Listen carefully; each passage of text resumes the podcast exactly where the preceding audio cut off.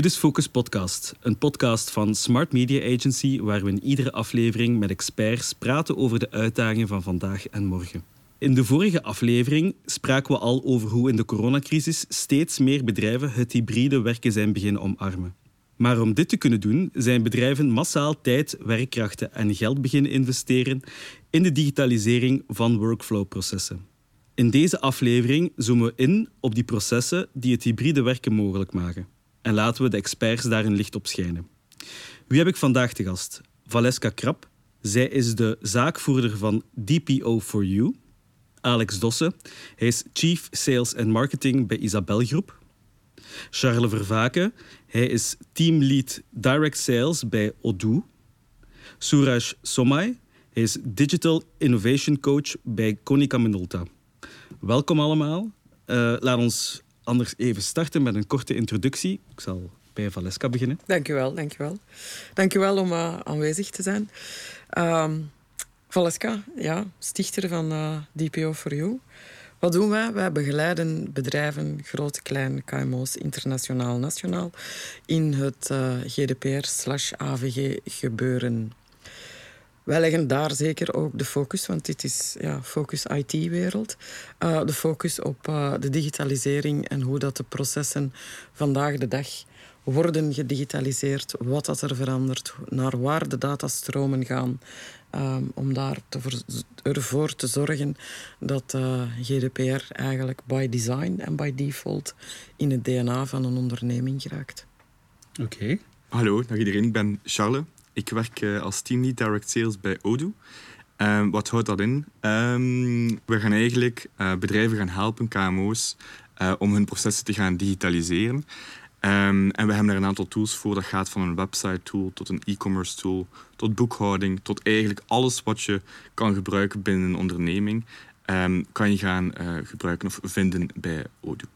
Mijn naam is uh, Alex Dossche. Ik ben uh, Chief Sales and Marketing bij Isabel Groep.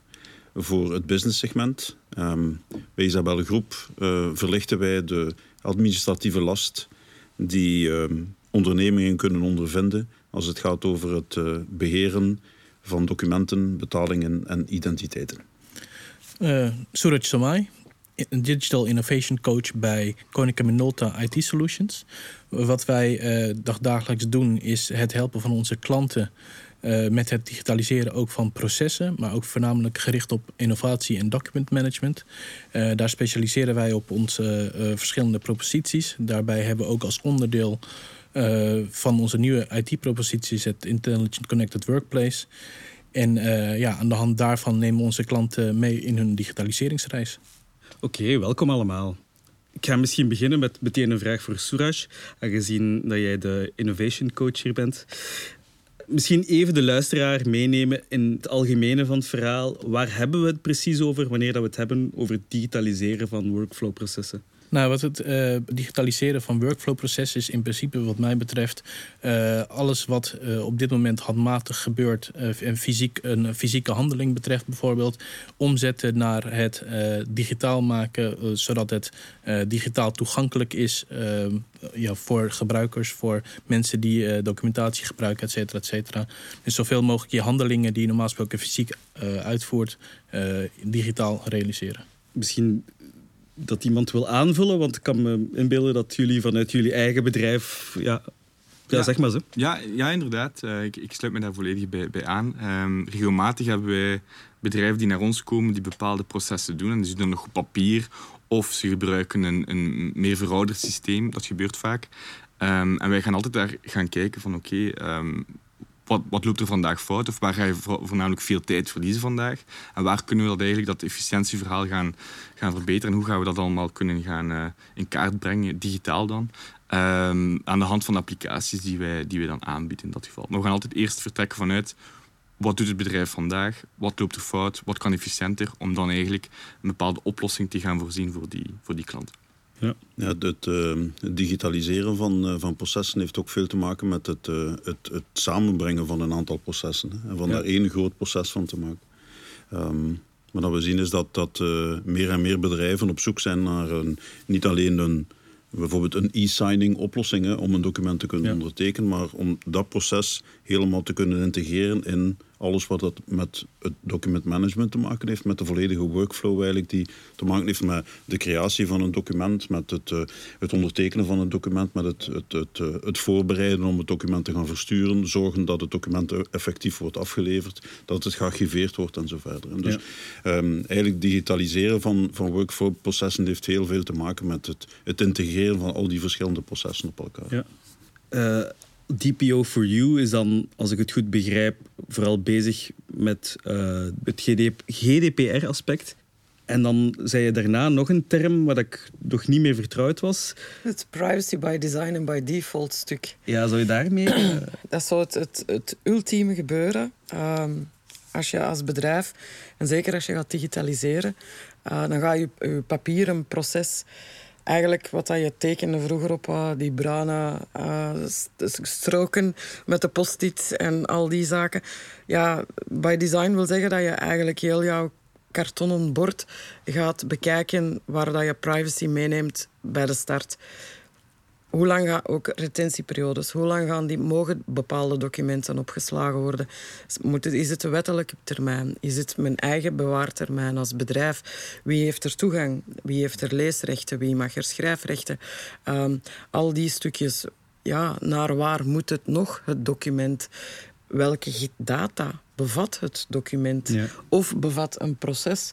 Um, een financieel proces is iets anders dan een... Uh, Een proces waarin dat je H R-onboarding doet. Of je website, of je webshop. Ja, je ontvangt vandaag zoveel data. Ja. En daar ja, is het by design en by ja. default, zoals wij zeggen. Door ontwerp eigenlijk ga je heel het G D P R-gebeuren mee inpakken. Ja. En dat is eigenlijk dan aan de slag gaan met het wettelijk kader ook. Ja. Ja. ja. En zorgen dat alles wat je doet, dat dat er eigenlijk helemaal ingebakken zit bij elke stap die dat je doet van in een digitalisering, van een proces van ja, oei, waar moest ik nu weer rekening mee houden? Dus ja, die begeleiding ja. is soms... De, ik vind vandaag, de, de vraag stijgt en de mensen hebben er nood aan, het bedrijven, maar het is toch, ja... Awareness moet er toch ja, nog ja. zijn. Hoe zorg je dan ervoor dat dat van het begin al gebeurt? Want ik denk, denk dat dat het voornaamste is ja. natuurlijk. Hè? Dat het van het begin al gebeurt. Maar hoe, hoe zorg je daar dan voor? Wij, ja, wij kijken en wij zorgen dat de juiste awareness is bij de, bij de process managers. Um, als je gaat digitaliseren, dat zij vooral weten van in de, dit stuk of in deze implementatie um, heb ik die skills nodig. Moet ik bijvoorbeeld een tooling ontwerpen of is het een implementering van jullie tooling? Ja, dan, dan moeten we gaan kijken van hoe, hoe gaan we dit aanpakken. Hm.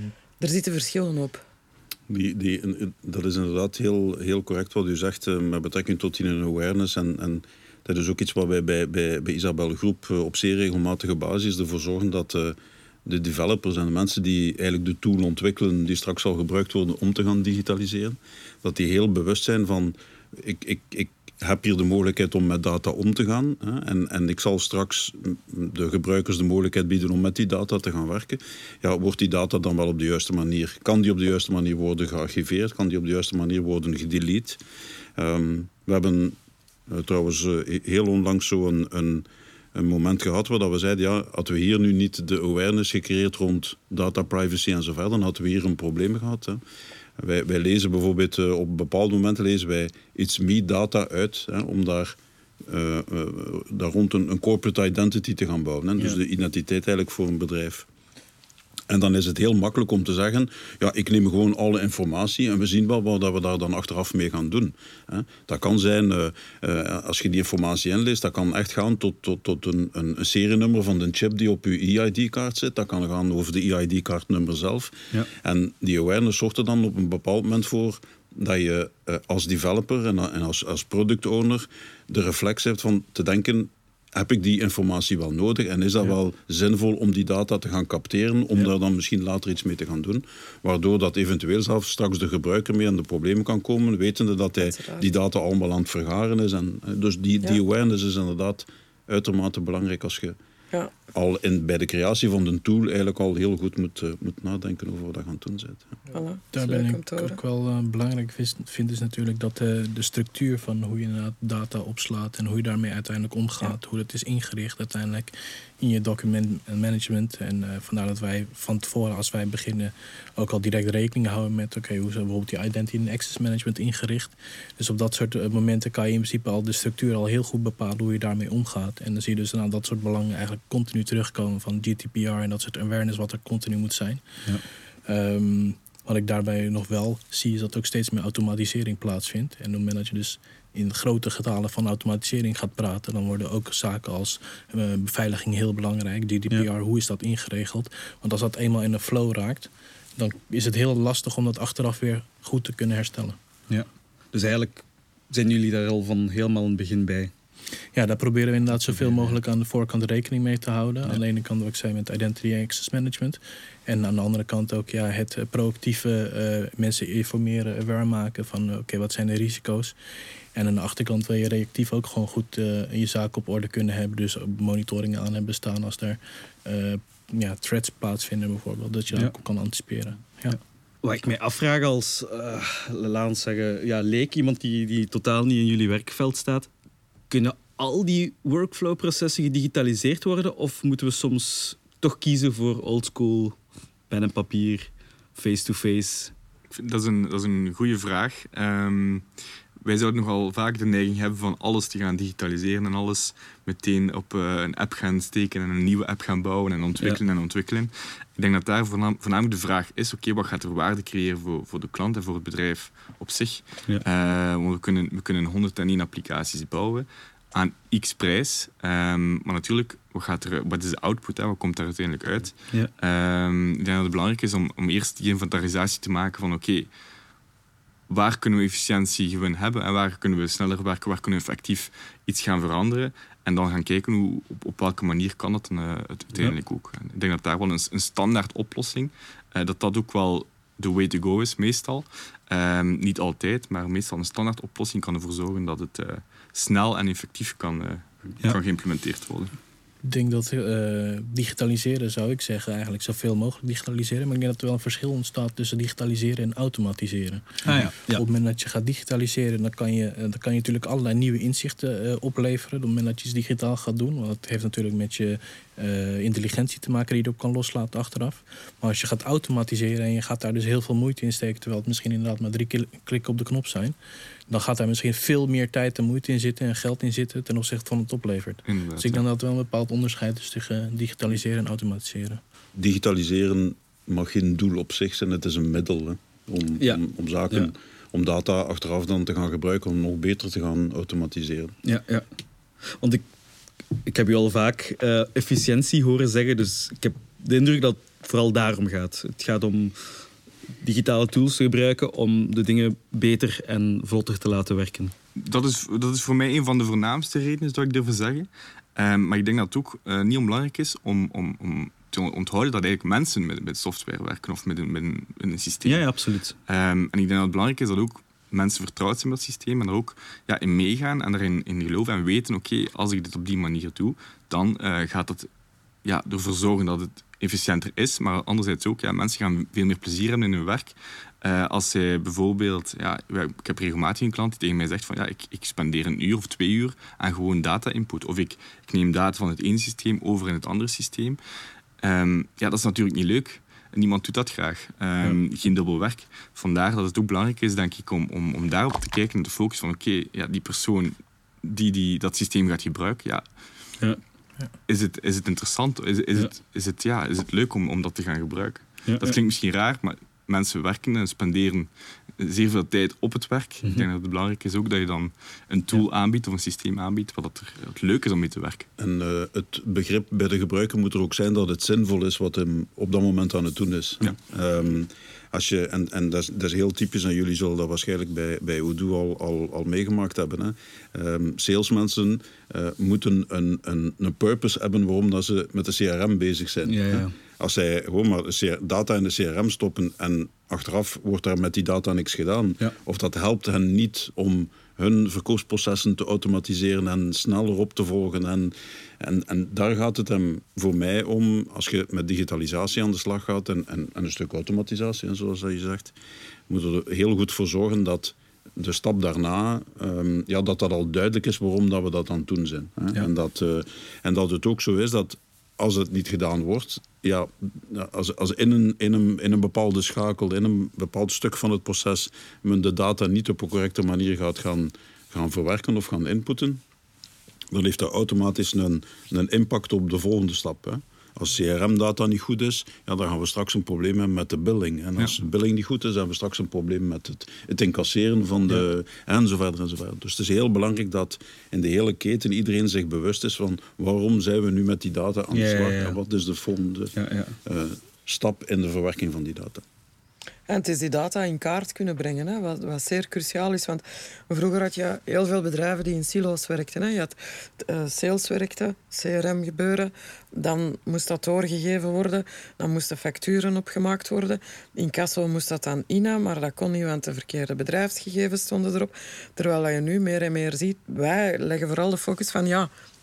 Je mag de data maar gebruiken voor wat ze nodig ja. is. Ja. En dat is voor iemand die marketing en sales doet, die heeft andere data nodig dan uiteindelijk de factuur nodig heeft. Ja. En ook andere retentieperiodes. Dus je moet in elk stukje van je digitalisering en je automatisering gaan kijken van oh, waar ben ik hier mee bezig? Ja. En wat is mijn hoofddoel van mijn datagebruik? Ja, wat ik bijvoorbeeld ook zie is dat uh, het is niet alleen efficiëntie hè, waarom je uh, zaken digitaliseert of uh, automatiseert.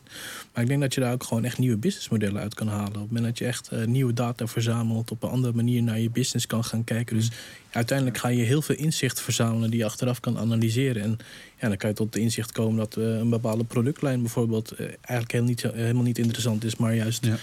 uh, iets nieuws kan ontstaan. En op die manier ontstaat er ook heel veel ruimte voor innovatie. Of bijvoorbeeld je, je, je klanten beter kunnen benaderen, uh, dus op een effici- efficiëntere wijze. Dus dat is dan wel weer efficiëntie, maar toch met een andere focus. Dus niet alleen je eigen fabriek waar je het over hebt, maar ook echt naar buiten toe. Ja. Dat is altijd die, die dunne lijn natuurlijk. Hè? Ja. Tussen ja. Uh, uh, allee, van, vanuit, als marketeer uh, heb je de neiging om te zeggen van ik probeer zoveel mogelijk data te verzamelen. Het zal wel ergens goed voor zijn. En als ik het ooit nodig heb, dan heb ik het toch. Hè? Dat um, terwijl dat daar juist tegen, allee, tegen de, de, de, de, de, de gangbare, uh, het gangbare gebruik van data vandaag uh, tegenin gaat. We zijn van nature allemaal hamsteraars. Hè? Ja, ja, dat, dat zit in de natuur. Ja. Dus men doet dat met ons, dus we doen dat met ons data ook. Hè? Ja. Ja. Ja. Maar dat is natuurlijk het, het, het mooie aan uh, of, of de opportuniteiten die bedrijven de dag van vandaag hebben. Uh, vroeger vertrokken, nog, nog steeds waarschijnlijk, maar je hebt de neiging om vanuit jezelf iets op de markt te brengen. Uh, maar door al die data, als je op de juiste manier met je data omgaat, dan kun je natuurlijk gaan zien van wat zegt de wa- de werkelijke wereld over wat ik op de markt zet. Ja, dat zie je steeds meer gebeuren inderdaad. Dat er uh, vanuit de markt uh, trends ontstaan. Dat zie je bijvoorbeeld met de social media uh, apps die er eigenlijk uh, waren. Vanaf Facebook tot Instagram, uh, Snapchat, wat er t- uh, tussendoor komt en TikTok. Zie je eigenlijk aan de hand van st- statistieken dat, ja. dat, dat mensen daarop gaan volgen. En dus dat uh, het succes van de markt eigenlijk bepaalt hoe succesvol jouw, uh, ja. jouw product uh, uiteindelijk is. Maar als ik dat zo hoor, denk ik wel... Het is natuurlijk niet evident om daarmee allez, als bedrijf mee bezig te zijn. Stel dat jij vertrekt vanuit je... Ja, je hebt niks van achtergrond in data of zo. Um, ja, je hebt toch wel heel veel om, om mee rekening te houden. Allez, de dag van vandaag. Ja, maar aan de andere kant heb je ook veel meer mogelijkheden om bepaalde ideeën in heel korte cycli te gaan pitchen. Hè? En, ja. en, en zaken te gaan proberen en te kijken hoe dat...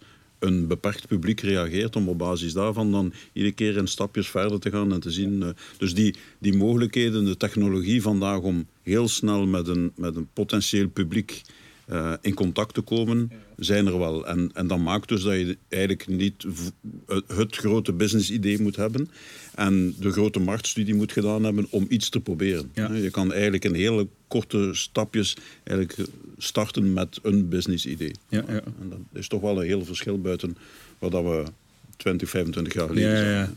Dan moest je eerst misschien duizenden euro's of zo verliezen vooraleer dat je wist, ja, dat was dus niet... Dat was niet de juiste, de juiste beslissing. Ja, ja, inderdaad. Ja. Dat is onze rol ook, hè. Als je kijkt vroeger, twintig zestien, het G D P R-gebeuren kwam... Um, dan was het, ja, we zullen het aan een advocaat en een jurist vragen. Ja, ja, ja. Want zij weten het. En zij zeiden, ja, dit mag of nee, dit mag niet. Langzamerhand zie je dan twintig achttien, twintig negentien de verandering in meer de pragmatische aanpak. Ja. Van bedrijven dat echt wel willen weten van hoe zit het nu voor mij. En als wij nu kijken, twintig tweeëntwintig, mede door heel de digitalisering... Ja, is het toch wel ook de I T'er die meepraat, die ah, toch ja. wel de nodige G D P R-kennis bezit of moet bezitten, of, of waar, ja. wa, waar wij toch wel een zwaarstijgende vraag krijgen van niet meer het juridische, want als het echt te juridisch wordt, dan hebben we nog altijd privacy-advocaten en ieder zijn, zijn beroep, zeg ik altijd, maar wel degene die kan praten met de developers en uh, de juiste mensen om ja. Ja, de bedrijfsprocessen ook in kaart te brengen. Ja. Ja, en andersom ook, je hebt uh, door de digitalisering en nieuwe applicaties en alles wordt zo wat gebruiksvriendelijker. Mensen die niks met I T te maken hebben, die wel eigenlijk al op een eigen website kunnen bouwen via allerlei handige uh, bedrijven die van die uh, plug-and-play eigenlijk websitebouwers hebben gemaakt. Allee, dat is, dat is wel het interessante eigenlijk. Maar misschien nog een belangrijke, want da- Allee, we hebben het nu over data... Um, natuurlijk, niet iedereen op het internet uh, heeft goede bedoelingen, uh, zoals bijvoorbeeld hackers. Um, ik vraag me toch echt, echt af hoe dat jullie daarmee omgaan of, of uh, wat dat jullie inzichten zijn op dat vlak. Bij, uh, bij Isabel Groep uh, zou ik bijna zeggen dat dat de, de core is van ons bestaan. Ja. Um, hè, wij hebben natuurlijk een uh, bank-grade security die we, die we moeten... Uh, Uh, moeten garanderen, want daar gaat bijzonder veel uh, geld over het, het platform, hè, over Isabel zes als, als betalingsplatform. Um, en we zeggen, en, en ik denk dat dat ook, ook realiteit is, als morgen het Isabel zes-platform aan zich niet meer werkt, dan hebben we een probleem met de economie in België. Want dan, ja. als je ziet de hoeveelheden aan transacties en de bedragen die daar dagelijks over dat platform gaan, dat ja, betekent ja, ja. dat er dus op een bepaald moment geen betalingen meer zullen zijn. Ja, ja. Ja, en dat wordt dus... Dus allee, we, hebben daar, we hebben daar echt een, een maatschappelijke rol ook te spelen qua, Absoluut, qua, ja. qua security. Um, wij, wij, wij hebben een aantal initiatieven uh, heel kortlings ook opgezet, waar dat we onze klanten ook meer bewust willen gaan maken van... Als we spreken over C E O-fraude, wat betekent dat? Als we spreken over factuurfraude, wat betekent dat? Uh, hoe komt het dat, uh, dat ondanks uh, alle uh, campagnes die gevoerd worden om mensen bewust te maken rond, uh, rond smishing en rond phishing, dat er toch nog altijd redelijk wat uh, uh, uh, uh, calamiteiten gebeuren en dat ja, ja, heel, heel, heel, heel wat mensen toch slachtoffer worden. Dus we proberen dat te sensibiliseren. We proberen ook intern um, ja, controlemechanismes uit te bouwen die ervoor zorgen dat iedere betaling die gebeurt die op een of andere manier toch een beetje verdacht zou kunnen zijn of, ja. of, of uh, neigt naar fraude, dat we die parkeren, die betalingen, dat we kunnen gaan zien, contact nemen met de klant voordat die betaling effectief wordt doorgevoerd. Hè. Dus er zijn heel wat initiatieven die, die vandaag worden opgezet. Um, maar we moeten dat ook doen, omdat we... Ja, goed, een, een, uh, alles heeft te maken met, met dat element trust. Uh, iemand ja. die, uh, die een dergelijk platform gebruikt, die uh, met identiteiten aan de slag gaat, uh, die met documenten aan de slag gaat en zo verder. Ja, het element waar hij altijd terug naar grijpt is van, kan ik wel vertrouwen, kan ik de, de, de partij waarmee ik vandaag werk vertrouwen dat de transacties op een goede manier zullen worden uitgevoerd. Ja, ja. ja. Wat wij bijvoorbeeld binnen Konica Minolta hebben onze klanten daar heel veel mee te maken. Security uh, breaches die er wel eens plaatsvinden. Ja. En uh, wat wij daarop bieden is aan de ene kant inderdaad awareness training. Dus uh, dat is eigenlijk, ja, dat hele security vraagstuk is ook onderdeel, wat ik eerder zei, van het Intelligent Connected Workplace. Uh, ah ja, oké. Okay. Uh, Jullie bieden dat zelf aan? Ja, precies. Ja. Wij bieden dat echt zelf aan, aan onze klanten. Aan de ene kant de awareness training van oké, okay, zie je overrijden, wat, voor, wat doe je met mailtjes, niet op klikken. Maar tegelijkertijd doen we bijvoorbeeld ook assessments bij onze klanten, waarbij je dus echt de infrastructuur ook checkt. Zijn de servers uh, beveiligd? Heb je de laatste security patches uh, gebeurd? We gaan zelfs langs bij klanten, waarbij je dus echt kijken van oké, okay, Uh, zit het slot er wel op? Want ook ja, dat ja. gebeurt wel eens, hè? Dat je nog steeds gewoon uh, fysiek er naartoe kan en je, uh, je, je, je zet er een kabel in. En vervolgens kom je op het netwerk. Dus ook ja. dat uh, kan je tegenkomen. Dus op die, uh, op die manier proberen van langs alle kanten eigenlijk de, de veiligheid uh, bij onze klant te garanderen. Ja. Dat is bij ons idem eigenlijk. Hè? En eigenlijk voorzien wij enkele tools die het zouden mogelijk, mogelijk maken om dergelijke zaken te gaan doen. Hè. We hebben bijvoorbeeld een sms-marketing tool, een e-mail-marketing tool. Er, is al, er zijn al zaken gebeurd um, in die zin dat, ja, dat mensen hè, met foute bedoelingen onze systemen gebruiken om ja. een phishing-campagne te gaan opzetten. Dus in dat geval, wat wij doen bij Odoo is, is als, van zodra wij weten van oké, okay, dat is gebeurd, Uh, gaan we daar meteen uh, actie ondernemen? Gaan we ervoor zorgen dat dat natuurlijk teruggedraaid wordt? Ja. Of gewoon gesloten wordt en dat, dat er niets meer aan kan gebeuren natuurlijk. Um, dus ja, ik denk dat dat in lijn is met, ja. met wat jullie nu zeggen ook. Wij, wij hebben die tools. Uh, ja. Dus zijn die mensen met foute bedoeling die onze tools dan gebruiken voor die, um, ja, voor die fraudeleuze zaken te gaan, te gaan ja. doen. En wij proberen dan natuurlijk zoveel mogelijk ook te gaan afschermen en ervoor te zorgen dat dat niet meer gebeurt. Maar het zal altijd gebeuren, helaas. Ja. Ook weten met wie dat je, met wie dat je zaken doet. Twintig um, jaar geleden was dat allemaal veel makkelijker. Hè? Je, je had iemand tegenover, tegenover jou zitten en, en, en je, je wist dat de fysische persoon die je daar had, dat dat effectief ook die persoon was. Ja.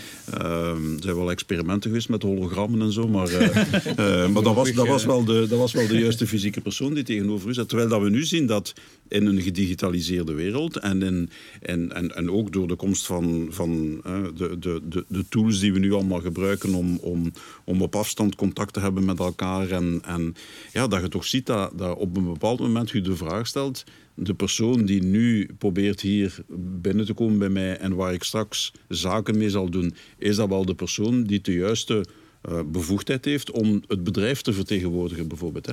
Um, En, en, en wat we gezien hebben is, is dat, dat um, het, het probleem en het identificeren van een natuurlijk persoon, hè, dat is nu, laten we zeggen, in, uh, zeker in België zo goed als opgelost met de It's Me-toepassing die er is. Ja.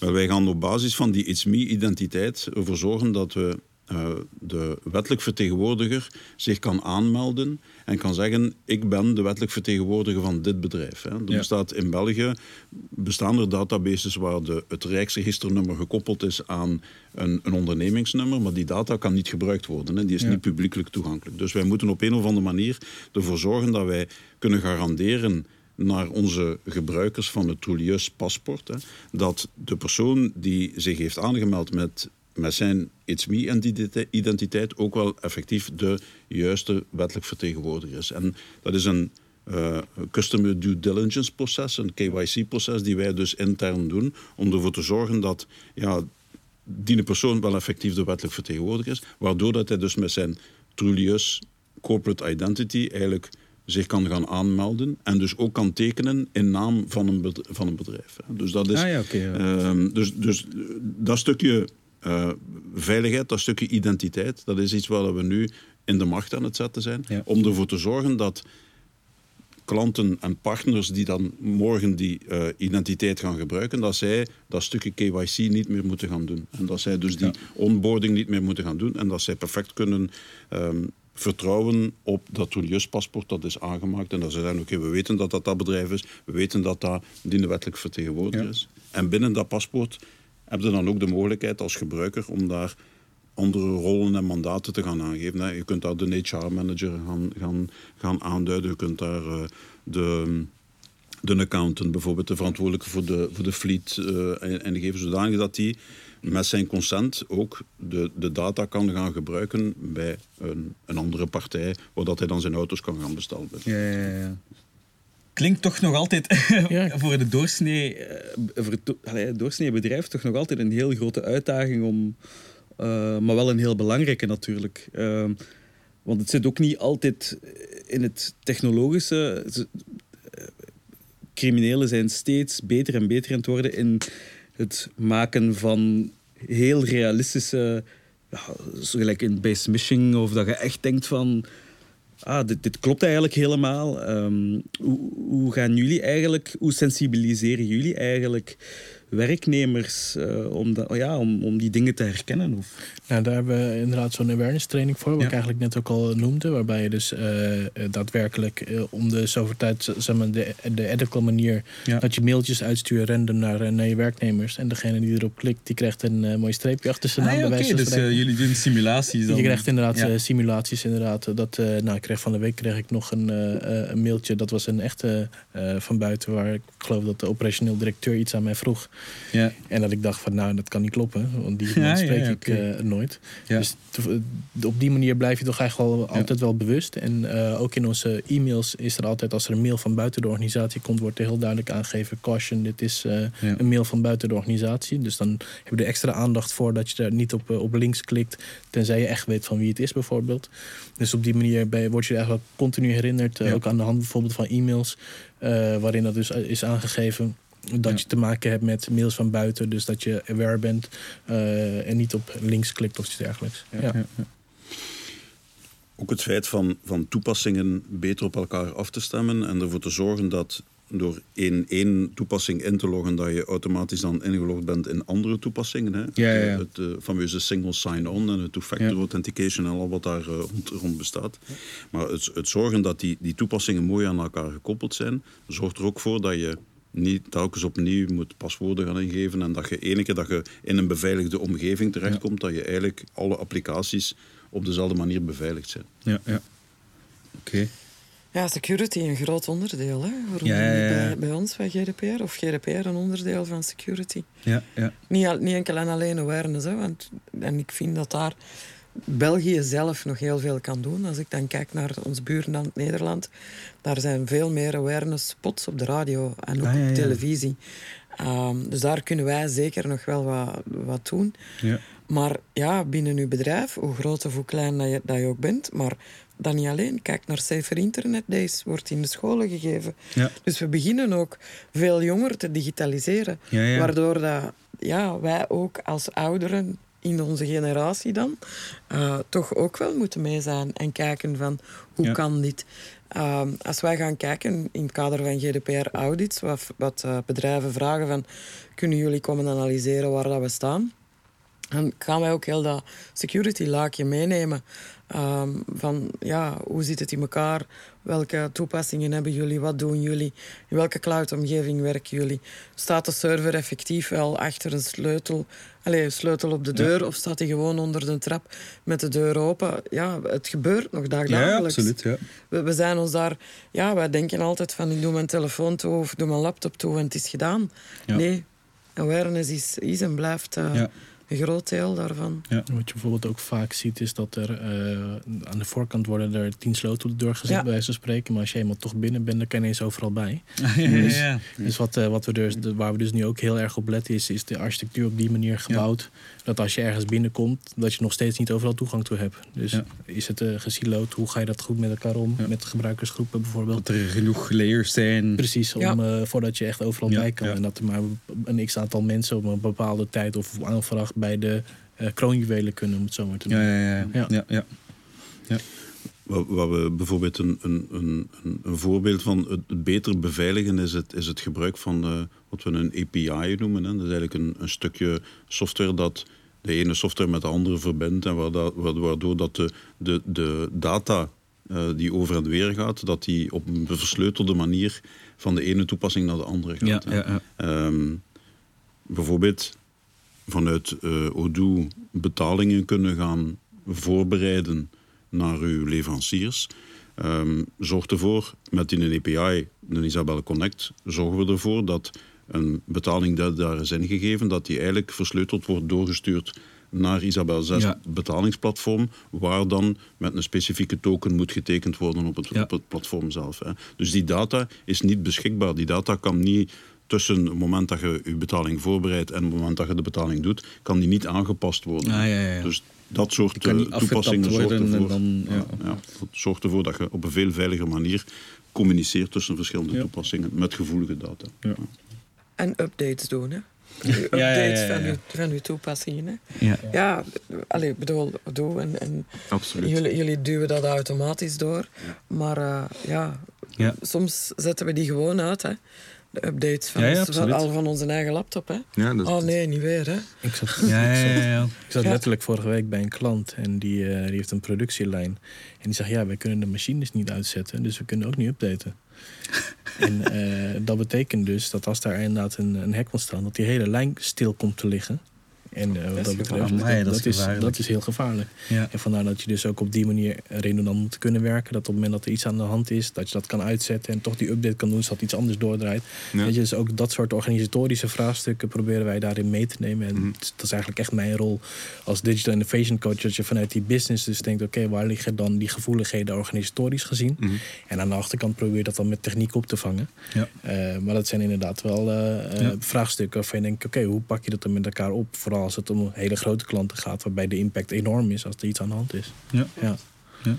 Dat is niet altijd de uitdaging die je, die je ziet bij, bij, bij automatisatie en digitaliseren, is dat, de, dat stukje on-premise en of de, de, de, ja. de, de, de historiek die we, die we moeten meenemen, dan een stukje online en dat dat niet altijd op een goede manier met elkaar communiceert. Dat, ja, dat zie je heel vaak nog in de praktijk. Uh, dat er inderdaad legacy applicaties zijn die niet gereed zijn voor cloud en dus ook wel heel vaak misschien niet kunnen praten met A P I's of iets dergelijks. Ja. En dat, die moet je toch in de lucht houden omdat er bepaalde kernfunctionaliteiten in blijven zitten. Uh, en wat je nu langzamerhand wel ziet, ja, dat Nederland misschien wat meer dan in België, dat kan ik niet zo heel goed inschatten. Maar dat mensen echt wel nu aan het nadenken zijn om die oude applicaties echt daadwerkelijk te gaan vervangen. Omdat dat uh, echt steeds gevoeliger wordt. Echt yeah. omdat het zo belangrijk is voor die organisatie. Ja. En ook natuurlijk regelmatig je materiaal vervangen zeker. Want ik, ik zie nog vaak bedrijven met heel oude laptops, waarvan de medewerkers nog rondlopen met heel oude laptops. En dan kun je ook vaak gewoon niet, niet updaten. Um, Ja. Die, die updates zijn, zijn, zijn eigenlijk cruciaal. Hè? En hoe dat wij dat bij Odoo proberen, proberen aan te pakken, is eigenlijk, ja, sommige bedrijven gaan misschien zeggen van ja, update, update. Als we dat doen, dan uh, zijn we weer al x aantal maanden kwijt. En zijn er yeah. migraties, en dan zijn er fouten of bugs of wat dan ook. Um, het is altijd...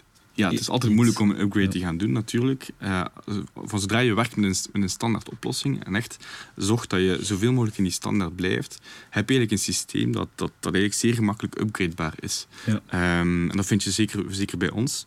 Um, en daarbovenop, hè, als mensen dan of bedrijven terughoudend zijn om te gaan upgraden, eigenlijk...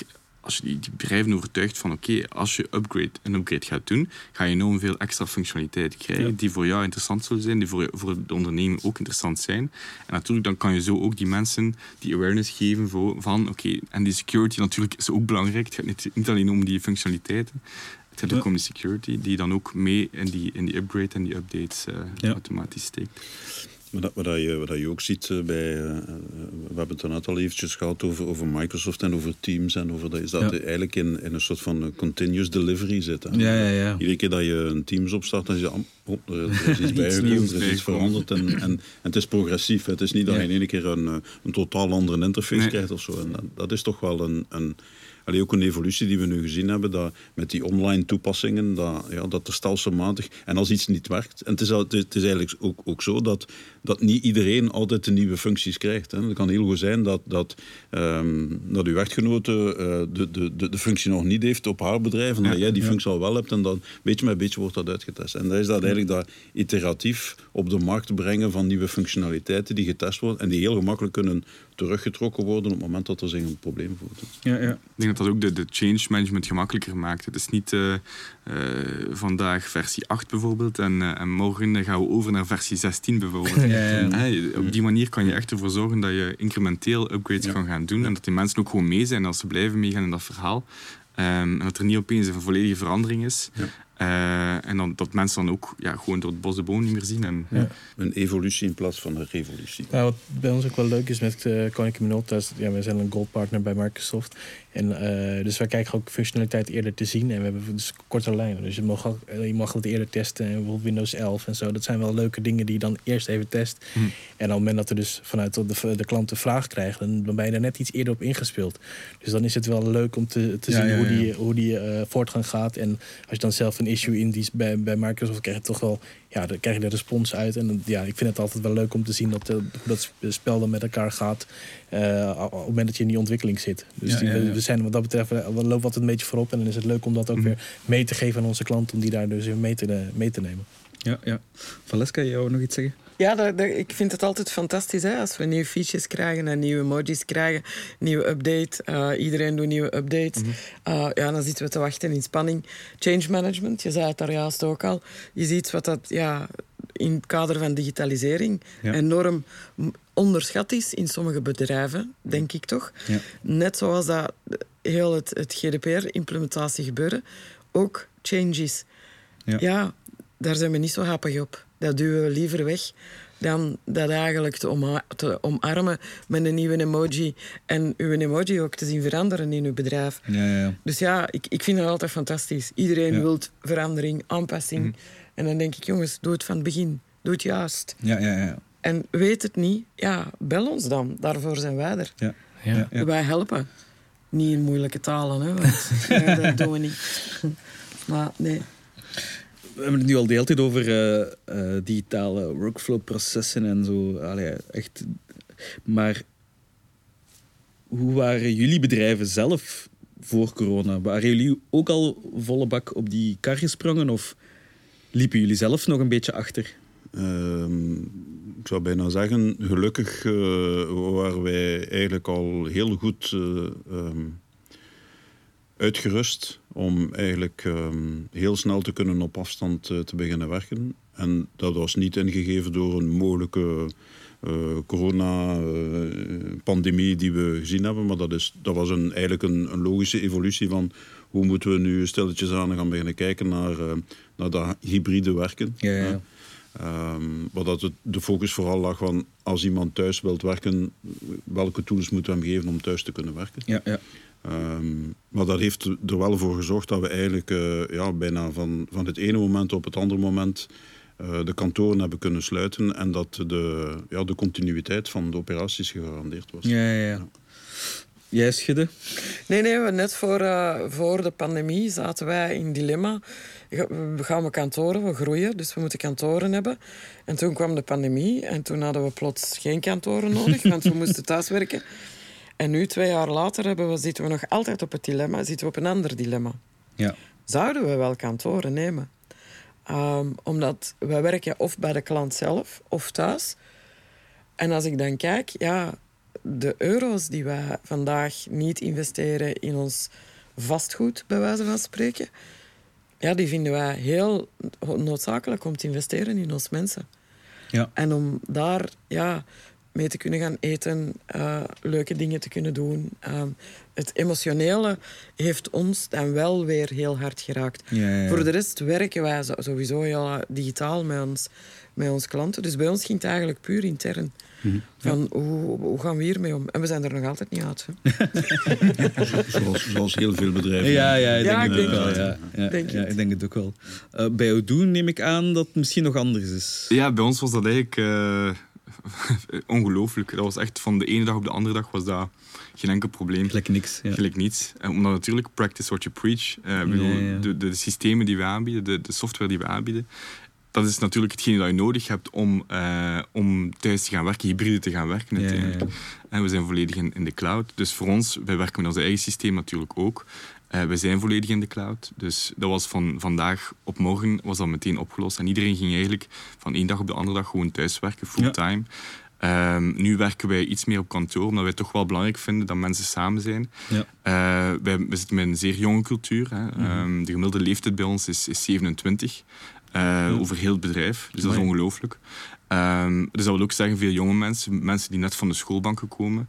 En daar is het belangrijk dat die, dat die natuurlijk ook... kunnen naast mensen zitten om, om ja. te leren. Ja. Ja. Um, en dat dat het cruciale aspect is. En dat, daarom dat wij ook nog altijd drie dagen per week op, op kantoor zijn. Niet zozeer ja. omdat het moet, eh, omdat, het, omdat het niet anders kan door tools. Maar eerder gewoon omdat het ja, niet anders kan om, om mensen te doen blijven leren. En, en mensen, ja, we nemen ook ongelooflijk veel mensen aan. Uh, dit jaar hebben we duizend mensen, of vorig jaar hebben we duizend mensen aangenomen op een jaar nee. tijd. Dus ja, het is belangrijk dat we ja, ja. mensen kunnen blijven bijleren. En dat ze rondom mensen zitten die eigenlijk ook ja, toch al iets langer bij Odoo werken. Dat ze kunnen leren van elkaar uiteindelijk. Ja, ja. Ja, ik, uh, ik werk pas zes maanden bij Konica Minolta. Ah, ja, dus ik ben midden in de pandemie ben ik uh, overgestapt. Mijn uh, sollicitaties gingen voornamelijk via Teams. Ja. Ja, ja. En uh, nou, dat is allemaal uh, goed gegaan. Dus ik heb wat dat betreft uh, het hybride werken heb ik uh, volledig... Ja, remote werken in principe deed ik al heel lang. Mm-hmm. En uh, dus voor de pandemie, ja, ik weet niet precies hoe het bij Konica Minolta ging. Maar uh, in ieder geval de switch is heel goed gemaakt. Ik... Uh, Ik ben op die manier ook binnen de organisatie gekomen. En wat ik dus ook merk in de, in de omgang met collega's... is dat het online eigenlijk net zo goed gaat als uh, uh, ja, offline, om het zo maar te noemen. Um, maar tegelijkertijd merk ik wel, als wij nu steeds vaker op kantoor komen... dat de interactie wel anders is dan als je dat online doet... En uh, dus wat dat betreft vind ik het hybride werken vind ik wel fijn. Dat als wij dus op een gegeven moment echt afspreken met elkaar... dan komen we ook echt met z'n allen naar kantoor. Ja.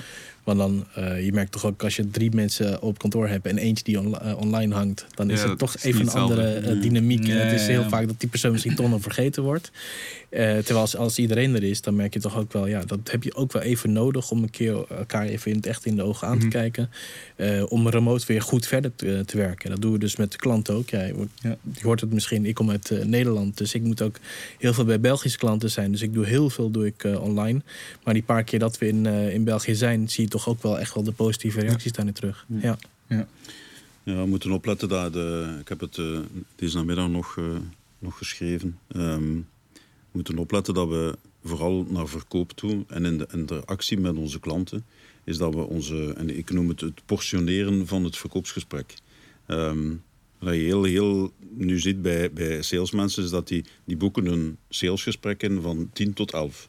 Ja. Ja. Terwijl, dat, terwijl dat vroeger ging je naar een klant en het was de klant die bepaalde hoe lang ja, ja, ja, ja. het, gesprek, het verkoopsgesprek ja, ja. duurde. Ja, ja. um, dat is dus dat, dus is, dat is toch... Uh, en je voelt dat ook in, in, in de manier waarop dat, dat sales... Ja, ik heb een mailtje gestuurd, uh, maar ik heb nog geen reactie. Ah, ja, ja, ja, ja. Dan, dan denk je van, ja, goed... Uh, allez, het is aan u om, om actie te nemen. Laat, laat het initiatief niet aan de klant, maar neem zelf initiatief. En zorg er dan achteraf voor, als je naar, in een, ges, een verkoopsgesprek zit, dat dan de klant het initiatief neemt. En, dus dat is toch, uh, het is toch een, een andere manier van... Uh, zeker in, in, in sales, een heel andere manier van, van werken. En we moeten opletten dat we, ja, dat we toch nog altijd die klant centraal houden en ons niet... Uh, laten leiden door onze digitale tools. En ja. uh, alles per definitie in uurtjes opdelen. Ja, ja, ja absoluut. Uh, het is ja. niet de agenda die, uh, die uh, het verkoopsgesprek bepaalt. Ja, is de klant. Ja. Ja, meestal het gesprek bij de koffieautomaat. Dan heb je de eerste... Uh...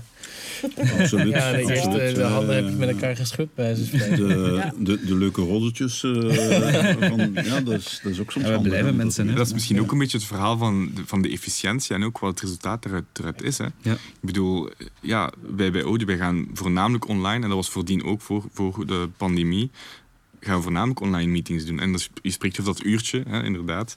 Uh, zo, zo, ging, zo gaat het meestal bij ons. Maar natuurlijk, je hebt dan natuurlijk wel de efficiëntie van dat, van dat salesgesprek. En als je werkt met een massa, kan je natuurlijk ook zeer snel uh, die massa gaan, gaan converteren op die manier. Ik denk dat het onmogelijk is als je, als je tweehonderd uh, of driehonderd uh, klanten, pot, potentiële klanten hebt op een maand, dat je die allemaal gaat bezoeken. Mm. Uh, over heel, heel Europa bijvoorbeeld. Yeah. Mag ik jou wat vragen? Want je zegt net, de gemiddelde leeftijd is zevenentwintig. Ja.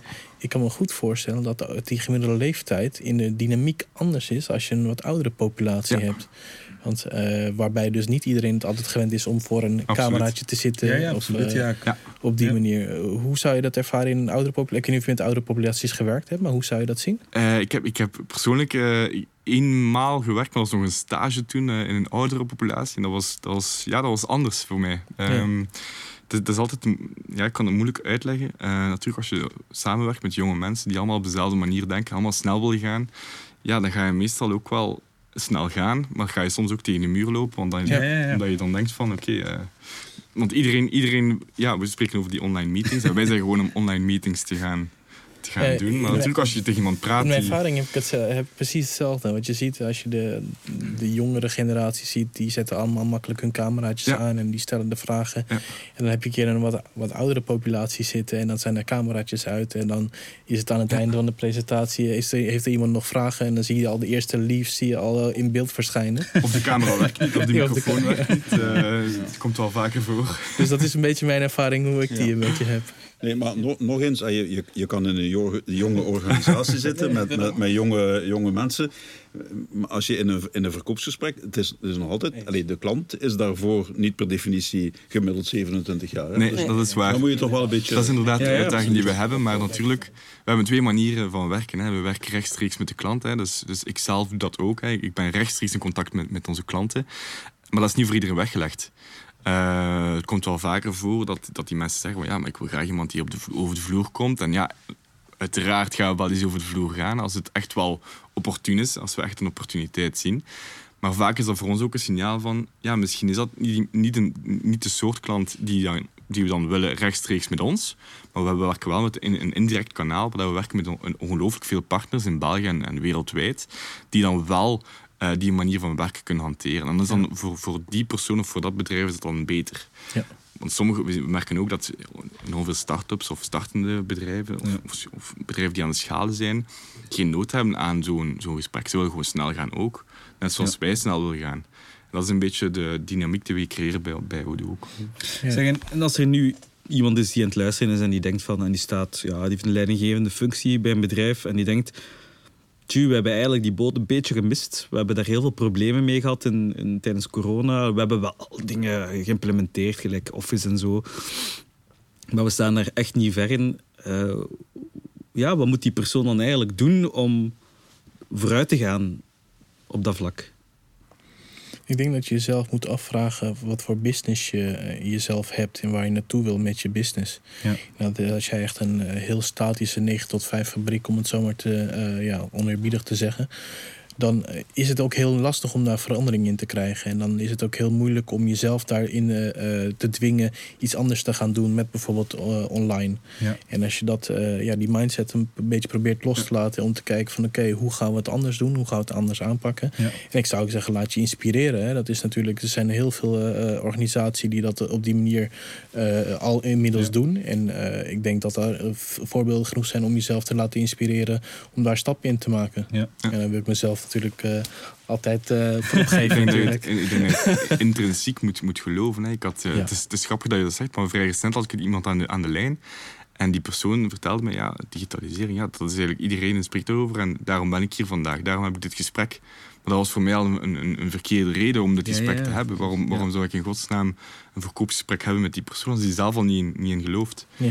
Dus ik denk dat dat ook wel belangrijk is, dat je intrinsiek ook wel weet van, oké, okay, als ik ga digitaliseren, als ik ga kijken naar een systeem zoals Odoo of iets anders, ja, dan wil ik ook wel erin geloven en wil ik ook wel zien dat ja, dat gaat mij, mijn bedrijf vooruit helpen of efficiënter doen werken of meer winst maken of minder kosten en, en zo verder. Zeker. Ja. Ja, en, en het vertrekt ook altijd uh, van, vanuit, een, vanuit een visie. Hè? En, en, en hoe wil ik dat mijn bedrijf verder evolueert? Hè? Ja. Wat wil ik morgen gaan doen? Welke extra waarde wil ik gaan aanbieden aan mijn klanten. Hè? Wil ik bijvoorbeeld vierentwintig op vierentwintig uur bereikbaar zijn. Ja, ja, ja. En dan is het digitaliseren niet een, een doel op zich, maar is het een middel om vierentwintig uur op vierentwintig beschikbaar te zijn. Ja. En dus het is een, een andere... Als ik, als ik heel sterk wil werken op die, die, die customer intimacy en, en, en de klantentevredenheid, dan moet ik een aantal tools vinden die mij de mogelijkheid bieden om heel snel te kunnen reageren op een vraag van de klant. Ja. En dan kijk ik naar de tools die beschikbaar zijn. Ja, ja. Maar niet omgekeerd. Ja, ja, ja. Als ik een... Als ik een probleem heb binnen mijn organisatie en binnen uh, de bestaande manuele processen, ja. dan gaan we die niet oplossen per definitie door daar ja, ja, ja. een digitaal proces op te zetten. Ja, ja, ja. Wetende natuurlijk, uh, zeg maar, sorry. Nee, nee, en bevraag uw mensen ook, hè? Ja, ja, ja. Uw interne klant, hè? Zeker. Zij weten ook wat ze willen, hè? Mm-hmm. We moesten ja. allemaal naar huis en dan moesten we allemaal terug naar kantoor. Ja, ja, ja. Sommigen willen dat wel, anderen willen dat niet. Ja. Allee, we hebben ook klanten waar dat we in, net voor de pandemie gestart zijn en waar we nog altijd niet fysiek mogen komen. Omdat ze zoiets hebben van, nee, uh, wij zitten, ja, die zichzelf ook nog angst hebben. En ja, ook dat moet je respecteren. Ja, ja, absoluut. Ja. Dus dan, dan gebeurt het gewoon online. Ja. We hebben ook klanten dat we begeleid hebben online en ja, niet meer begeleiden vandaag, omdat we, ja, we, we, we kunnen heel hard inspelen op, op de niche-stukken. Ja. Maar mm-hmm. ja, bevraag je interne klanten, ja. zeg ik altijd. Ja, ja, ja, ja. faciliteer ze ook, zou ik zeggen, ja. wat dat betreft. Dat, ja, is, dat, dat is natuurlijk ook ja. uh, het, het hulpmiddel. Hè. Je geeft de mensen de, de tijd en ruimte om, uh, om daar zelf inderdaad die stap in te kunnen maken. Geweldig. Maar inderdaad, het, het faciliteren. Want um, er zijn, uh, je, je kan inderdaad de mensen bevragen. Uh, maar als je dat niet faciliteert, dan zijn er heel weinig mensen die hun eigen taak op dat moment kunnen overstijgen en kijken van, oké, goed, hoe moeten we dit er nu ja. gaan organiseren? Hè? Dus als je dat faciliteert, dan kan je inderdaad op een bepaald moment met hele goede inzichten komen en, en door, op, op, door de juiste uh, technieken te gebruiken om de informatie te capteren. Uh, ja, absoluut. Ik denk dat dat belangrijk is. Intern bevragen, faciliteren. En dan kijken waar, uh, ja, v- waar we naartoe willen. V- ja, dat vond ik wel het, het leuk. Ik, wat ik zei, ik ben in de pandemie ben ik, uh, bij Konica Minolta in dienst gekomen. En dat is ook iets wat mij eigenlijk continu opviel. Is dat zij ook echt voor de persoon aandacht hebben. Dus oké, okay, ja. wat, wat wil je hebben? Waar ben je mee geholpen? Hoe doen jullie het? Hoe wil je het graag uh, hebben? Dus er is heel veel ruimte voor eigen inbreng. Ja. En dat, dat, vind ik, ja, dat vind ik nog steeds echt heel leuk aan, aan, aan de organisatie zelf. Ja. En dat straal je uiteindelijk ook door naar je klanten toe. Ja. En dat je dus uh, op die manier ook uh, jezelf kan zijn in je organisatie. Je bent natuurlijk naar je, uh, naar je klanten op diezelfde manier aan het werk. Ja. En ja, wat je zegt met tools terecht. Uh, ik denk dat uh, de tools die je daarbij kan hebben. Ja, wat wij er heel veel doen is document management bijvoorbeeld. Maar ook je Teams en je Office applicaties, C R M. Ik denk dat het allemaal meespeelt uh, in hoe jij als medewerker je geluk ervaart. Ja, ja absoluut. Ik denk ja. dat dat het belangrijkste is. Hè? Ja, ja. ja. Maar ook langs de andere... Ah, ik zie dan, als iedereen is beginnen thuiswerken... Hè, dan thuis de camera op... Uh, en iedereen liep achter het scherm oh ja. door en uw laptop bleef openstaan. Dus daar gingen de bedrijfsgegevens, want daar denken we niet aan. Ah, ja, ja. Als we thuiswerken. Mm-hmm. Dat is ook digitaal. Mm-hmm. Of de kinderen gebruiken de laptop voor thuiswerk, want ja, ja die moesten ook digitaal naar school. Yes. Dus ja, d- daar hebben we, denk ik dan, heel veel bedrijven... is er nog heel veel werk aan de winkel ja. in het kader van thuiswerken. En ja, wat ja. kan en wat kan niet. Mm-hmm. Ja. En was veilig en was... Uh... Ja. Puur in het kader van awareness, hè? Want je kan effectief die V P N gebruiken en je kan effectief ja. zeggen dit en dus. Maar ja, het, het gaat verder dan enkel en alleen je werknemer. Ja. Het ja. is je thuissituatie die Absoluut. zich ook moet lonen. En aware moet zijn van hoe ziet heel het security stuk, beveiliging. Het zijn tenslotte jouw bedrijfsgegevens. Hè? Ja. Dat je niet, want ja, bij sommige grote organisaties moeten doorgeven... Mijn partner werkt daar, mijn man werkt daar, mijn vrouw werkt daar, mijn dochter werkt daar. Ja, maar als we digitaal werken, weten we dat soms niet meer, hoor. Nee, nee, nee. Dan gaan we niet kijken of dat onze bedrijfsgegevens openstaan op de laptop en nee, ja, ja. onze concurrent zit ernaast. Ja. En daar gaat de data heen ja. en weer ja. aan de keukentafel. Inderdaad. Ja. Wat ik mij afvraag is, is uh, allee, ik denk dat we hier rond, rond de tafel het allemaal eens zijn dat we door de ver, op een bepaald moment verplicht geweest te zijn van thuis te werken. Ja. Van meer hybride te werken, maar dan echt wel met een focus op thuiswerk. Um, we hebben daar allemaal de voordelen van ingezien. We, we zijn daar op een bepaald moment ingerold en we zijn daar op een bepaald moment in berust. En we hebben, daar, we hebben ons daar rond georganiseerd. En, en dat verliep eigenlijk heel, heel vlot. En, en, en nu zien we dat... ondanks wat we daar hebben meegemaakt en ondanks wat we daar gezien hebben, is dat we toch weer beetje met beetje geneigd worden om met z'n allen, zoals deze morgen, ja. meer dan een uur en drie kwartier in de file te staan van Gent naar Brussel. Ja. Ja. Ja, dus, dus, en, en dan, als je, als je ziet wat dat, wat dat het verkeer nu terug in ja, Brussel ja, ja. is, wat dat, uh, ik, ik, heb het ook, ik ben ook gestart in de coronaperiode en ik ben ook met de wagen naar Brussel gereden en in het centrum van Brussel gereden en zover dat ik zei van, ik begrijp eigenlijk niet waarom dat iedereen daar zo... zo um, ik, ik heb, ik heb het nooit begrepen, hoor. Ik, ik moet eerlijk zeggen, ik ben in twintig tien ben ik, uh, begonnen met werken. En ik heb, ik geloof, drie klanten gehad die inderdaad vereisten... die van negen tot vijf moet je er zijn. Maar ik heb er tussendoor bijna altijd uh, na de files gereden of voor de files. Ja, ja, maar... En, maar en, en, en, dus waarom zijn we nu weer met z'n allen in die ja, val aan het lopen om... om honderden kilometers te rijden en, en, en ja, dat niet beter te organiseren. Het is een beetje aangeleerd gedrag, denk ik ook. Dat zit, uh, ja, het is net zoals dat je, als je altijd op een bepaalde manier geacteerd hebt en de kinderen 's ochtends naar school gebracht hebt en dan moet je naar kantoor, dan doe je het wel automatisch dat je achteraan weer aansluit. Zo zie ik het een beetje geboren, gebeuren elke ochtend. Of misschien diep van binnen vinden we het gewoon leuk om in de file te staan. Dat zou ook goed kunnen. Nu, dat, dat, dat, dat, dat sociale aspect, naar kantoor gaan en daar met collega's op kantoor zitten, inderdaad, en de typische koffiemachine momentjes enzovoort. Allee, ik, ik denk dat veel mensen dat, dat inderdaad wel gemist hebben. Uh, maar het is net alsof dat we ja, al het goede dat we uh, in het ja. hybride werken hebben, hebben leren kennen, dat we dat nu stelkens alweer aan het vergeten zijn en dat we ja. nu weer terug in de oude gewoontes ja, vallen. Het zou wel zonde zijn. Ja. Of is en terwijl het... dat we de tools hebben, en terwijl ja. dat de technologie er is, en terwijl dat we allemaal weten dat we, dat we voor een stuk toch kunnen, toch zeker drie op de vijf dagen kunnen thuiswerken, misschien zelfs iets meer. Uh, en toch zijn we aan het vervallen in die oude ja, gewoontes. Dat is een, uh... Of is het misschien dat... Uh... ja, misschien veel management... dat het management gewoon nog niet helemaal goed weet hoe dat ze moeten omgaan met die tools. Ik had verwacht, uh, de geest is uit de fles. Ja, ja. We kunnen nooit meer terug naar, ja. een, naar een normale situatie... Ja, ja. waarin dat we vijf dagen op vijf naar kantoor gaan. En dat denk ik ook niet dat er gebeurt. M- maar toch zie je toch weer dat alles aan, t, aan, t, aan het overhellen is... Ja, ja. Maar, uh, heel veel in de file gaan staan, heel veel... Oh. Ja. Heeft er niet ook een beetje te maken met bepaalde zichtbaarheid die je hebt? Eigenlijk, mm-hmm. je stelt het terecht, hè? Het management weet misschien niet zo heel goed hoe, de, hoe je daarmee moet, moet omgaan. Maar als je thuis achter je scherm zit en je hebt je meetings met je eigen team... dan zit je management ja. bijvoorbeeld niet. Dus dan denk ik toch, ik ga toch naar, de, naar kantoor... zodat ik wel zichtbaar ben en dat ik de mensen zie. Uh, ja. Want anders blijf je eigenlijk continu in je eigen bubbeltje zitten. En, en het is ook heel moeilijk om... Uh, carrière te maken ja. in een organisatie waar je alle dagen thuis zit. Hè? Ja, ja, ja. Uh, uh, allee, het, is, het is moeilijk om u, om u te profileren en om u te tonen in een organisatie en ervoor te zorgen dat je daar ja, een bepaalde... Dus dat, dat kan ook voor een ja, stuk ja, ja, ja, mee te maken. Ja, ja, absoluut, ja. Maar dan zijn wij als organisatie toch niet klaar. Allee, wij wel, bij ons kan dat perfect. Maar dan denk ik dat wij heel bureaucratisch vastgeroest zijn in wie wij zijn als organisatie. We moeten misschien eens... bij je eigen organisatie gaan kijken. Want bij Odoo werken ze allemaal digitaal. Gaat heel het salesgesprek digitaal. En dan denk ik, oh geweldig.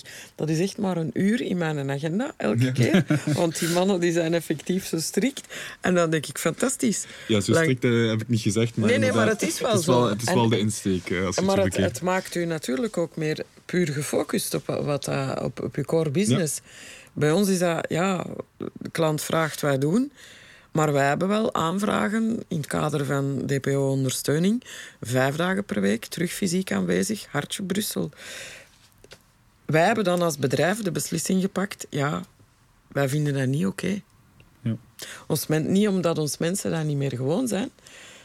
Maar dat gaat niet meer. Nee. De samenleving van vandaag, of die dat we hadden. Dus laat ons daar niet terug instappen. Maar dat is een bewuste keuze van ons natuurlijk. Hè? Misschien... een beetje naar de toekomst kijken en beginnen met iets misschien iets negatiever of positief. Het is maar hoe dat je het bekijkt. Maar denken jullie dat uh, deze evolutie ervoor zal zorgen dat er veel jobs gaan verdwijnen? Nee. nee. Ik denk dat het gaat veranderen. Ja. Dus dat er heel veel zinvolle, uh, zinvolle worden. Zinvolle worden inderdaad. Dus heel veel repetitief werk uh, zal waarschijnlijk uh, ja, ja. zal misschien wel verdwijnen, maar dat is echt inderdaad veranderen als je Uh, ja, ik weet ja. niet, uh, even opnieuw, dat het niet hoe het in België is. Maar in Nederland zie je dat het, uh, de, de vacatures kunnen al bijna niet meer vervuld worden. Ja, ja, je, hier ziet, uh, je ziet daarin dus steeds meer vragen ontstaan op...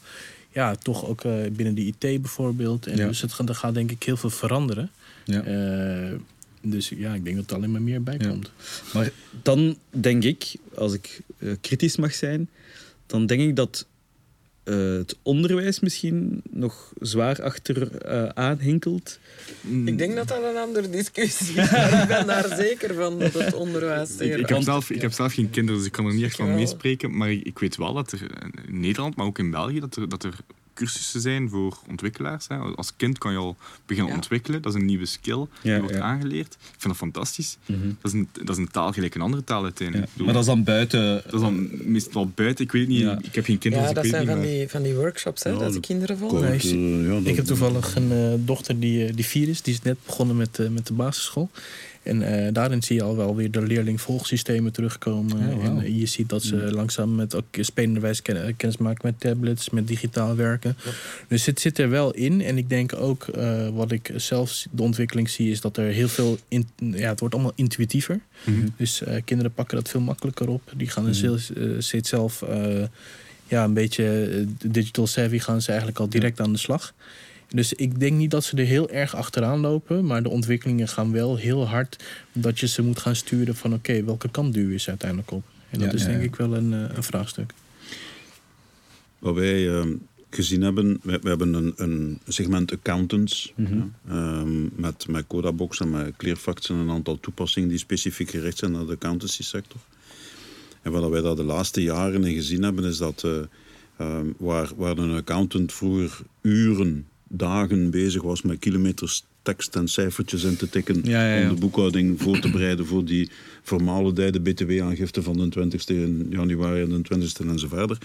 Um, dat die nu tools gebruikt die ervoor zorgen dat eigenlijk uh, ja, die documenten op een elektronische manier binnenkomen. Hè. Dat ja, ja. zijn dan meestal e-invoices die binnenkomen. En dat, dat zijn uh, bankuitreksels die elektronisch binnenkomen. Dus heel wat informatie die elektronisch binnenkomt, die herkend wordt hè, en die geocr'd, hè, noemen we dat dan. En, en, en waar dat uh, data eigenlijk voorbereid wordt om in te injecteren in de boekhouding.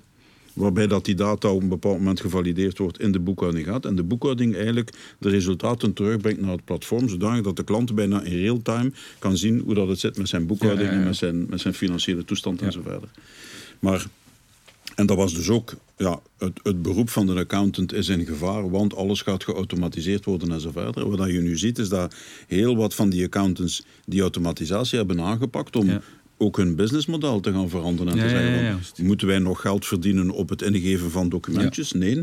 wij gaan geld verdienen en meer geld gaan verdienen en ons uurtarief gaan optrekken, omdat wij nu advies beginnen verlenen. Ja, advies ja, ja, ja. dat we verlenen ja. op basis van de data die beschikbaar is op uw platform. Dat is ja, precies ja. de verandering die ik eerder ook al bedoelde met dat uh, nieuwe innovatieve, weet je wel. Met ja. dat je dus uh, die inzichten krijgt. Dus je gaat niet meer invullen, maar de automatisering zijn werk laten doen en uiteindelijk die inzichten genereren. Ja, dan dan ja. krijg je toegevoegde waarde en een nieuw businessmodel. Ja.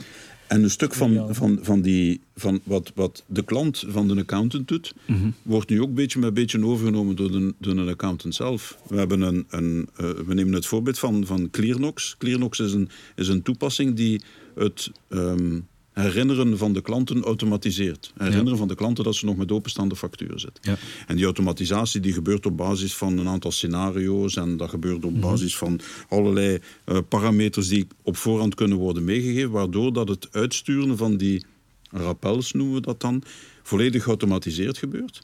En wat dus eigenlijk iets is, aangezien dat de data toch beschikbaar is bij de accountant, eigenlijk kan overgenomen worden door de accountant zelf. Dus de accountant gaat op een bepaald moment uh, het rappelleren en het herinneren van de klanten van zijn klant voor zich nemen op een totaal geautomatiseerde manier.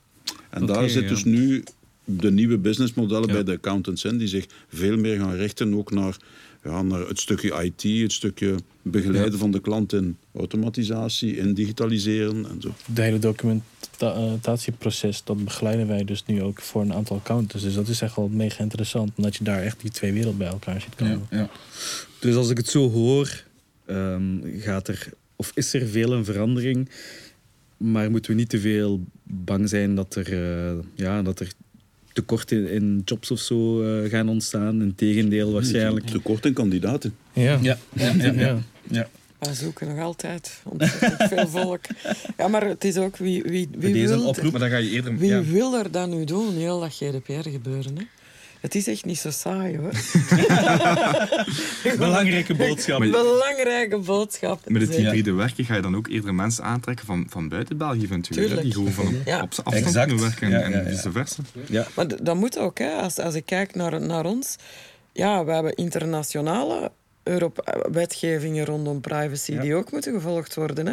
Mm-hmm. Het is niet enkel en alleen wij. Ik niet zei het daar straks al. Het is ja. niet alleen wij, maar je hebt de California Act. Je hebt Azië, Azië die dan met uh, ja. privacybescherming komt. Uh, Canada, Frankrijk heeft wel specifieke ja. stukken. Dus ja... ja. Hoe dus, internationaler, hoe liever. Dus we gaan steeds meer en meer ja. naar een gemondialiseerde wereld. Dat, Dat is een feit. Ja. ja. Absoluut. Ja. Oké, okay, ik zou nog aan jullie willen vragen of dat er nog iets is dat jullie aan de luisteraar zouden willen meegeven dat jullie op dit moment misschien nu niet hebben kunnen zeggen? Nou ja, niet, niet, niet zozeer in dit. Ik denk dat ik uh, over digitaliseren echt uh, heel ja. veel heb verteld. Misschien uh, binnen Konica Minolta hanteren we altijd uh, de Explore Experience aanpak. Dat vind ik altijd ja. wel fijn om te vertellen, omdat we altijd Uh, vanuit, zo'n, uh, vanuit de klant willen denken. Dus echt, waar, waar loopt een klant tegenaan aan de voorkant in zijn business? Uh, in België doen er heel veel K M O. En uh, dan zie je toch ook dat de digitalisering echt wel ja. wat, wat achterloopt. En uh, om niet gelijk een tool naar binnen te fietsen, zoals een SharePoint bijvoorbeeld, dat mensen denken, oh, wat moet ik hier nou eigenlijk mee? Ja, ja, ja. Probeer juist eigenlijk het gesprek aan te gaan met, oké, okay, waar wil je eigenlijk naartoe? Waar wilt je reis heen? Ja. En dat, uh, op die manier vragen we dat uit. En dan doen we eigenlijk een voorstel voordat we eigenlijk naar de implementatie gaan en doen ja. de experience gaan van, oké, okay, wat heb je dan uiteindelijk binnen? En dan vind ik altijd wel fijn om dat toch nog even te benadrukken. Ja. Die, die aanpak, dat, dat slaagt bijna altijd, omdat mensen zich da- daarin herkend voelen. De, ja. de explore-fase, daar, ja, dan krijg je heel goed te, wat, wat betekent het nou uiteindelijk echt voor mij? Mm-hmm. Exact. En, en op die manier aan het einde experience, dan kan je het ook echt, oh ja, heb ik dat werkelijk zo ervaren en kan ik zo aan de slag? Ja. Dus dat vind ik altijd wel fijn om toch even mee te geven. Belangrijk, ja. ja. Misschien ook belangrijk, zijn er vragen die jullie nog aan elkaar zouden willen stellen? Want dit is de eerste keer dat jullie elkaar allemaal zien, hè? Ja, ja, klopt. Ja. Ja, ja. Ik denk dat, wij, dat dit een, een mooie eerste kennismaking is en dat we moeten, uh, moeten kijken hoe dat we... Ik, ik, ik denk dat wij, dat wij elkaar, um, en, en dat is... Uh, dat is een beetje de, de, waar dat we allemaal mee bezig zijn vandaag. Ja. En dat is het bouwen van, van ecosystemen. Hè. Exact, ervoor zorgen ja. dat we met elkaar um, uh, ja, weten wie dat wat doet. En dat we die, die zaken aan elkaar kunnen gaan koppelen. Dat, ja. dat, dat jullie bij Kon, Konica Minolta in, op gebied van document management misschien oplossingen hebben die wij mee kunnen uh, integreren of mee kunnen voorstellen aan de klant. Als je denkt aan, aan e-signing. Dat, wij, hè, dat, we, dat we kunnen kijken hoe kunnen we het, het gebruik van een betalings platform nog beter gaan integreren met een Odoo. Hoe kunnen wij ervoor zorgen dat onze klanten de data die geproduceerd wordt door die toepassingen, dat die op een legale manier wordt gebruikt, met respect voor data privacy bijvoorbeeld.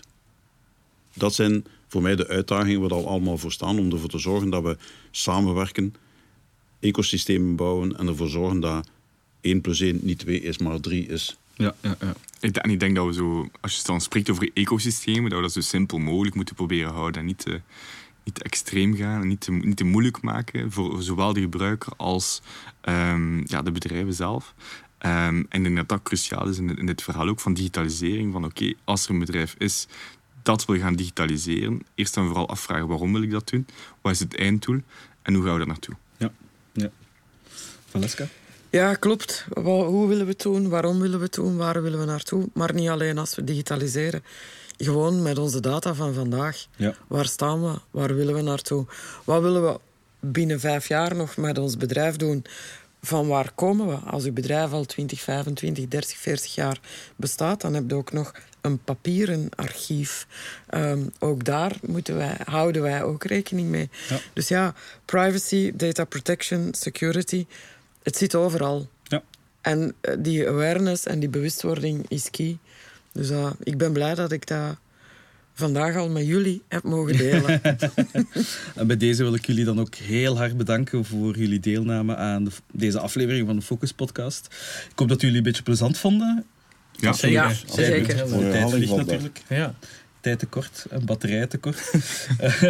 En natuurlijk wil ik ook uh, ja, onze trouwe luisteraar heel hard bedanken om een de- allee, deel uit te maken van onze groeiende podcastcommunity. En uh, ja, tot de volgende. Dankjewel. Dankjewel. Tot de volgende keer. Dank voor de uitnodiging.